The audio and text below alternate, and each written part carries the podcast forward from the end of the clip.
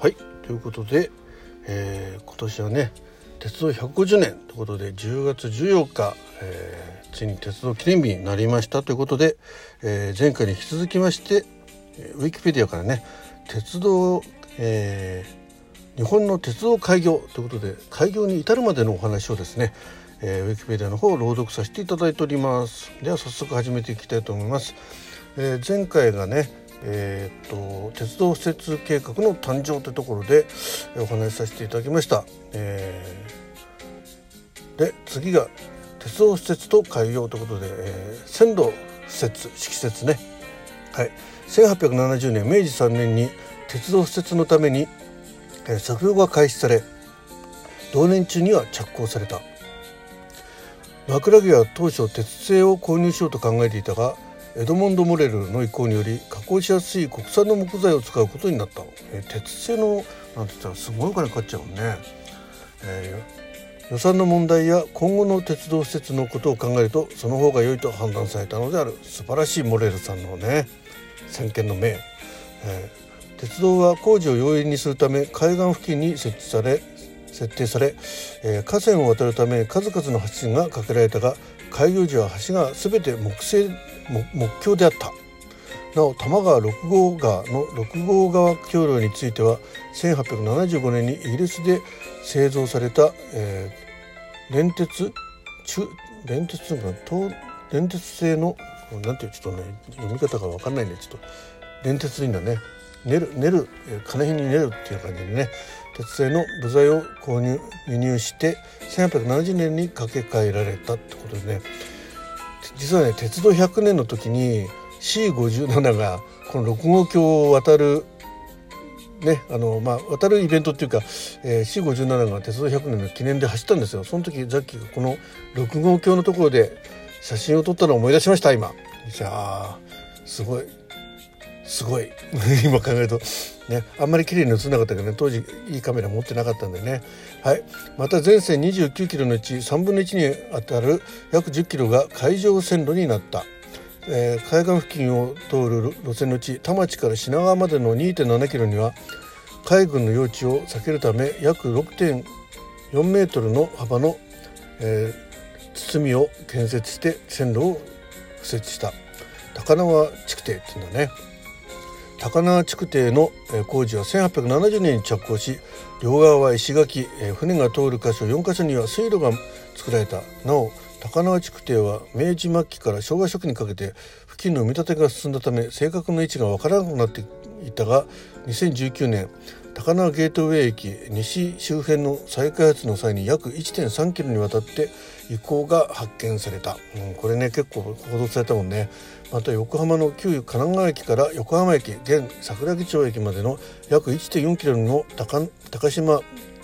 木右衛門？一右衛門かな？によるより幅65メーーうち9メーーが線路の、えー、区堤が、えー、建設され建設され、えー、たと大正時代まで周囲の埋め立てが進んで区堤は消滅したものの、えー、跡地は現在も線路や国道16号として使われている。うんで横浜駅のね現桜木町駅の前景の写真とか出土した高輪築堤の写真、えー、横浜神奈川駅から横浜駅の、えー、区堤が描かれた地図っていうのがあります。はい、そして次開業までの動きということで紹介させていただきます。1870年2月6日旧暦1月6日、えー、外務卿だった沢沢千機っていうのが沢則うんちょっと読めない沢信義はい沢信義が、えー、米米人ポートマンとの鉄道建設契約の破棄をアメリカ公国に通告し2月13日旧暦1月12日講師は、えー、抗議した、うん。旧暦1月、えーたえー、谷陽京谷陽京が、うん、ちょっとすみませんね。間違えて読んでたかもしれない。が鉄道建設の憲白書を政府に提出した4月19日旧暦3月19日、えー、政府が鉄道係を設置し旧暦3月25日東京横浜間の測量を開始した、うん。なんか似たような話さっきねしたような気がするけど8月26日旧暦7月30日、えー、鉄道係は大阪神戸間の測量を開始した。あ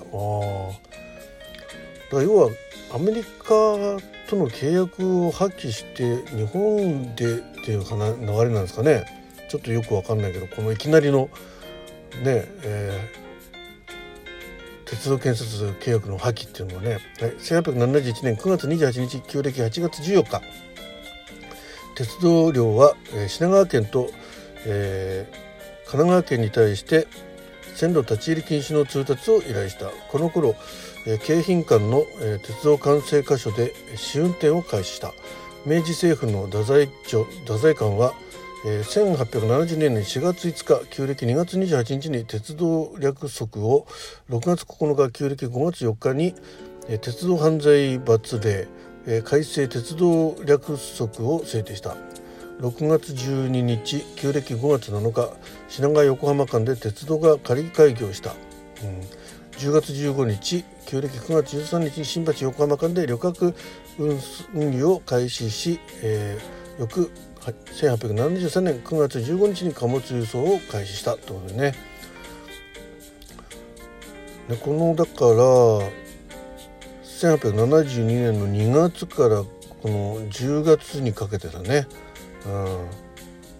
えー、でもね旅客運輸を開始したのは5月10月15日なんだね。でその前のあのセレモニーが14日だったってことかな、英国人技師の指導を受けた線路工事工事がおおむね完了し安全確認と乗務員訓練のため1872年、えー、6月12日明治5年5月7日に品川横浜間現在の桜木町間をえー、駅間を仮仮開業し1日2往復の列車が運行され翌13日には6往復になった。しばらく途中駅がなかったが7月10日に川崎駅と、神奈川駅現在は廃駅が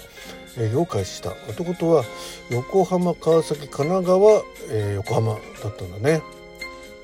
新橋か。新橋か。新橋。そうそう。新橋か川崎神奈川、えー、横浜っていう感じだったのかな。品川品川か、うん、よくわかんないですけど、えー、正式会議日である1872年の10月14日には新橋駅で式典が催されね。明治天皇と建設関係者を乗せたお召し列車が横浜で往復運転した、はい。えー、お召し列車のね主な乗客ってことで、明治政府は明治天皇、え国家元首ねと、えー、有栖川、えー、宮親王、えー、皇族あとね三条実義かな？太宰太宰大臣太政大臣かな？井上卓鉄道頭山尾、えー、洋蔵っていうのかな？公務省と西郷隆盛あ乗ったんだ参議院議員ね、